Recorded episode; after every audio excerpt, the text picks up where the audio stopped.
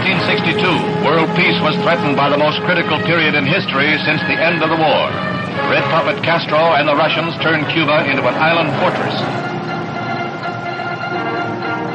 BBC News at Alexandra Palace in North London receives news from the world over, from its core of foreign correspondents, from mobile film units based on London, Glasgow, Cardiff and Belfast, from seven regional newsrooms, from its staff reporters. This is an NBC News hotline report. Monroe is dead, apparently from an overdose of sleeping pills.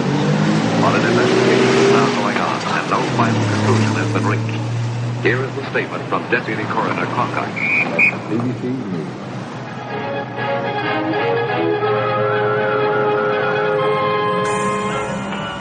Hace 50 años, el mundo cultural cambió para siempre. Cuatro jóvenes en un tiempo dieron un giro total a la humanidad entera. Hace 50 años los Beatles reescribieron la historia.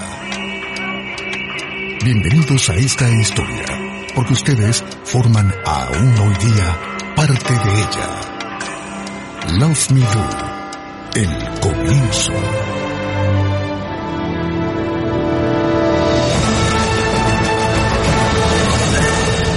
En la historia musical de los Beatles, hay dos nombres que marcaron su inicio hacia la fama, Brian Epstein y George Martin. Entre 1961 y 1962, estos serían clave en la proyección mundial de esta banda de Liverpool. Brian Epstein, socio junto a su hermano de la empresa Nams, quien contaba con un importante departamento de discos en Liverpool, se encontró dentro de su tienda el sábado 28 de octubre del 61 a un joven de 18 años llamado Raymond Jones, quien le preguntó por un single titulado My Bonnie de los Beatles. Esto tomó por sorpresa a Brian, que nunca había oído hablar de ese disco, y mucho menos del grupo. Raymond tuvo que repetir varias veces el nombre de la banda, Beatles, Beatles con A, a lo que Epstein respondió con una pregunta. ¿Es un grupo extranjero? Raymond contestó, son de Liverpool, aunque han tocado en el extranjero, creo que en Alemania. Generalmente tocan en un club a 200 metros de aquí llamado The Cavern. Brian siendo fiel a su eslogan de publicidad, si existe lo tenemos y si no lo tenemos lo traemos, prometía Raymond que haría todo lo posible por encontrar el disco. Esta misma promesa se vio reafirmada cuando un par de horas más tarde varias jóvenes pasaron a hacer la misma pregunta.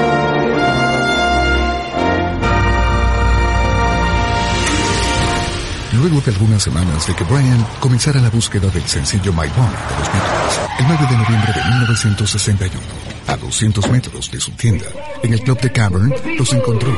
Allí estaban los Beatles. The Cavern, un almacén con sus húmedas y malsanas bodegas, nada tenía que ver con la idea que Brian tenía de un club. Ese día, como todos, la rutina de los Beatles era la misma, tocar hasta ya no poder y el de su público era el de gritar hasta desmayar. El efecto que produjeron los Beatles en Brian fue paralizante. Su música, aunque no muy fácil de escuchar, le llamó la atención, pero en realidad fue lo visual. Había visto algo que le tocó el alma. La imagen de los Beatles empapados de sudor, vestidos de traje de cuero, seguidos al cuerpo, para Brian fue como una aparición divina de sus más secretas fantasías.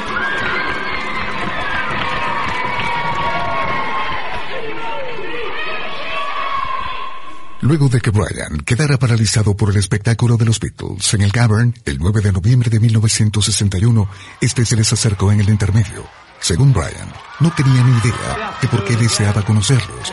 Solo era un impulso que nacía desde mis entrañas. El primer encuentro con los Beatles fue con George Harrison, quien se percató de quién estaba allí, después de que el disc le diera la bienvenida al club. ¿Qué trae el señor Epstein por aquí?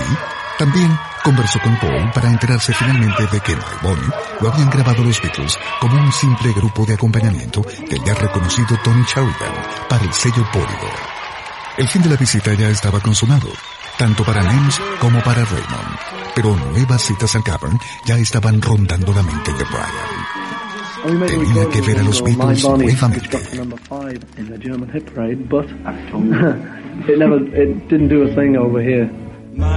My bonnet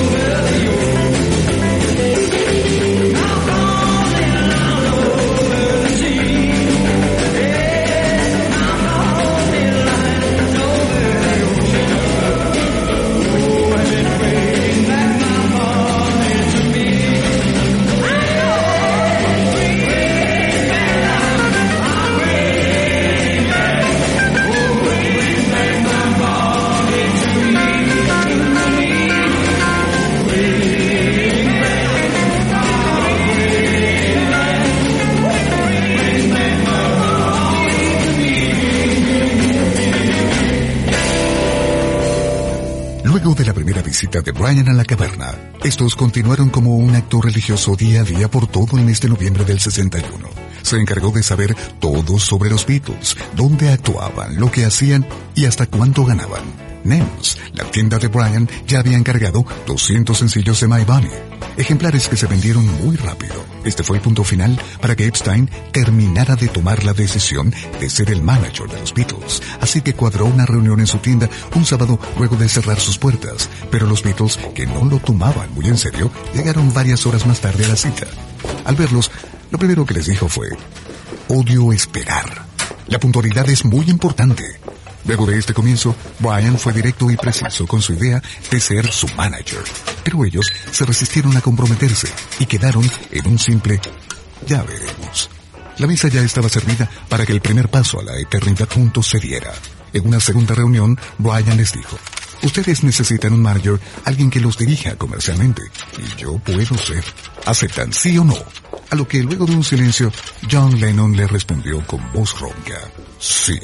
Pero Paul rápidamente agregó, esto no afectará en nada a nuestra música, ¿verdad? Asegurándole Brian que no. Finalmente, Lennon cerró la conversación diciendo, de acuerdo Brian, ya eres nuestro manager. Así comenzó esta historia. Brian llegó a los Beatles y se inició la odisea para que grabaran su primer disco. Grabaron varios demos, pero ninguna disquera les tomó en serio hasta que llegaron a un sello importante, Amy Records. Este gozaba de unas ventas formidables. Tenían firmados a Cliff Richards y los Shadows, agrupación pop muy de moda. Ese día, en abril del 62, un tal George Martin, encargado del sello Parlophone, filial de Amy, atendió a Brian y a los Beatles. Los escuchó y los hizo tocar en vivo. En el hoy día legendario Estudio 2 de Abbey Road, Martin quedó modestamente impresionado con el sonido de las guitarras, además de las voces de Paul y John. Martin los miró pensativamente y reflexionó. Creo que ya ha encontrado a mis propios Shadows, así que quedó de acuerdo con Brian para conocer más de los Beatles.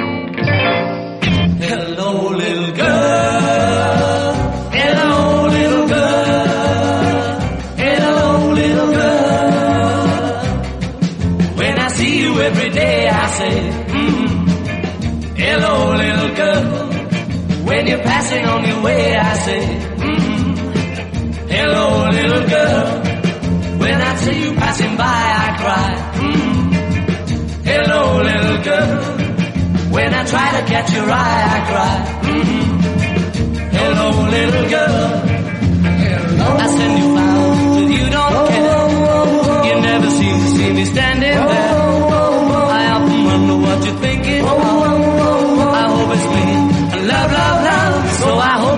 a day when you say, mm, You're my little girl.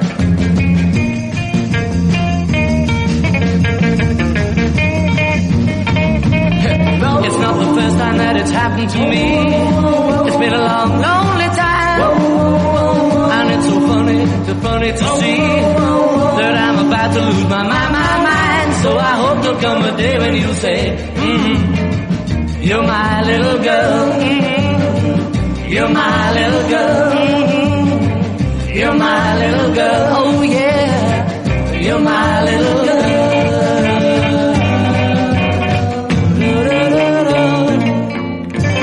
El 6 de junio de 1962, cuando George Martin se enfrentó por primera vez a los Beatles en los estudios de Abbey Road, sucedió algo inesperado. El elegante director de Parlophone y los Beatles simpatizaron desde el primer momento. John y Paul, y especialmente George, comenzaron a bromear y a preguntar sobre el estudio y el equipo de grabación. Tan solo Pete Best permaneció calmado. Brian ya había enviado por adelantado una lista de canciones que los Beatles podían interpretar. Una buena parte de ellas eran clásicos como Bésame mucho, pues Brian creía equivocadamente que eran temas como esos los que habían impresionado a George Martin. Bésame, bésame mucho. Each time I cling to your kiss, I hear music divine. So, bésame,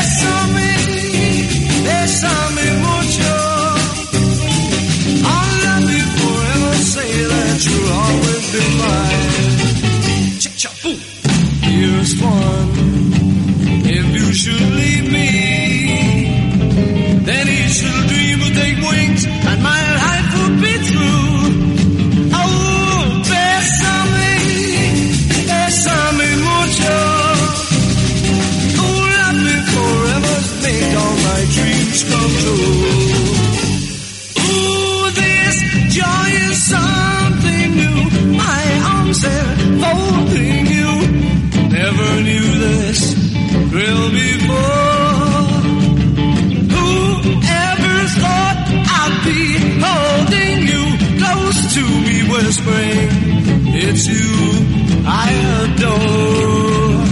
Yes, so oh, dearest one, if you should leave me, then each little dream would take wings and my life.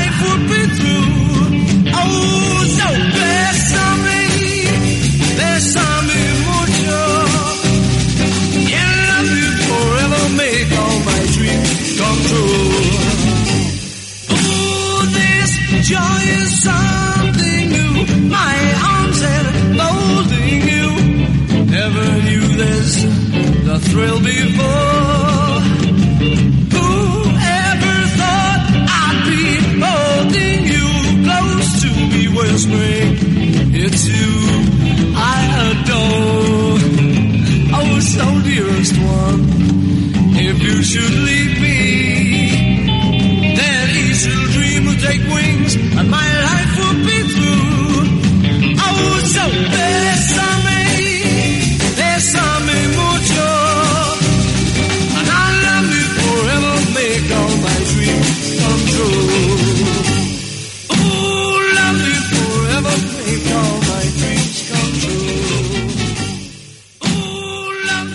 Luego de que George Martin y los Beatles rompieran el hielo durante su primer encuentro, el director de Parlophone se dedicó a realizar la más exhaustiva prueba a los cuatro músicos sin que ellos se percataran de lo que estaba midiendo, habilidades individuales. La voz de Paul era la más melódica, pero la de John poseía una personalidad determinante, llena de fuerza. George, con voz forzada y ligeramente nasal, figuraba muy bien dentro del trío.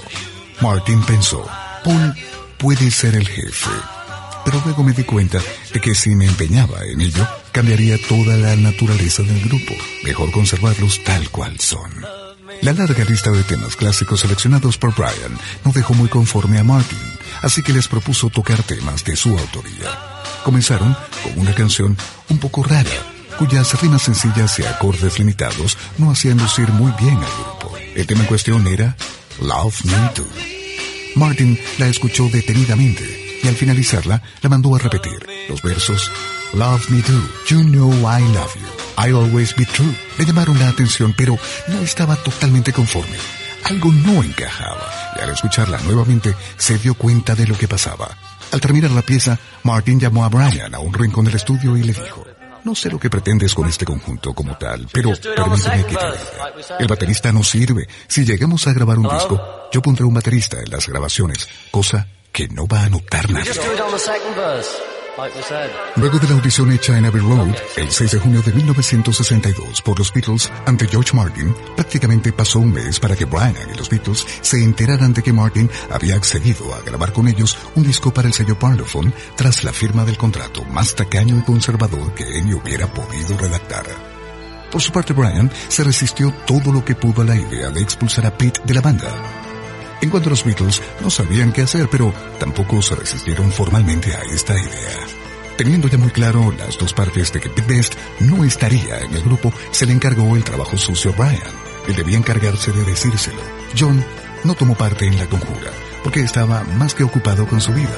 Cynthia Powell, su novia, le había dado la noticia de que estaba embarazada. Según John, ya estaba más que decidido. Un hombre responsable no tenía otra solución que la de casarse.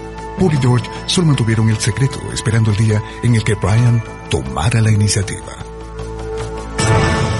El 16 de agosto, los Beatles consiguieron un ciclo de cuatro actuaciones en el salón de baile River Park de Chester, aún sin decirle a Pete que estaba fuera. John, Paul y George no encontraban la forma ni el valor. Pete sería sustituido luego de las actuaciones. Al llegar a casa, Pete recibió una llamada de Brian pidiéndole que lo quería ver en su oficina al día siguiente como las once y media. Y así fue. El joven baterista acudió a la cita y al ver el rostro de Brian al entrar en la oficina, supo que algo estaba mal. Y en pocas palabras, Brian le dijo, Los otros quieren que te salgas del conjunto. Piensan que como baterista dejas bastante que desear. Interrumpiendo el silencio, sonó el teléfono. Era Paul con voz desesperada. Ya, ya le dijiste. Es solo para saber. Pete Best estaba fuera. Lo sintió como una traición de sus compañeros, pero las cartas ya estaban echadas.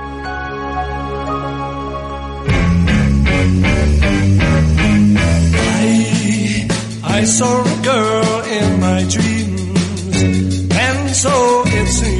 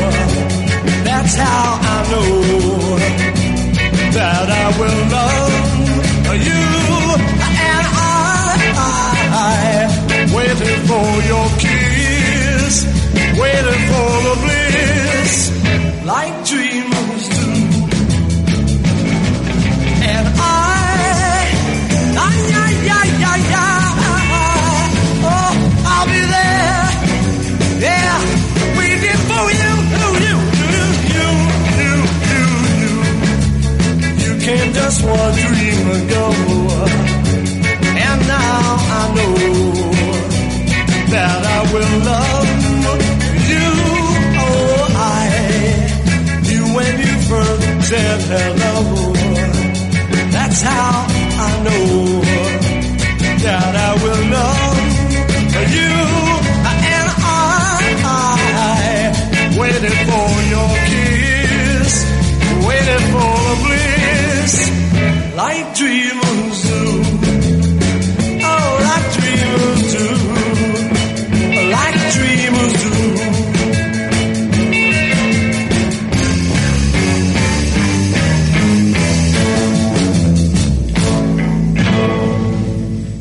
agosto del 62, un joven baterista de Liverpool llamado Richard Starkey, o Ringo Starr, como lo abonaban sus amigos, había retornado a Hamburgo para unirse a la banda The Rolling Stone and the Hurricanes.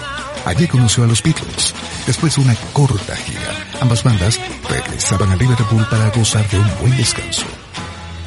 Era la mañana de un día soleado. Tocaron a la puerta de la casa de Ringo. Su madre atendió y de pie, junto a las escaleras de la entrada, estaba ese joven de rostro pálido llamado George Harrison.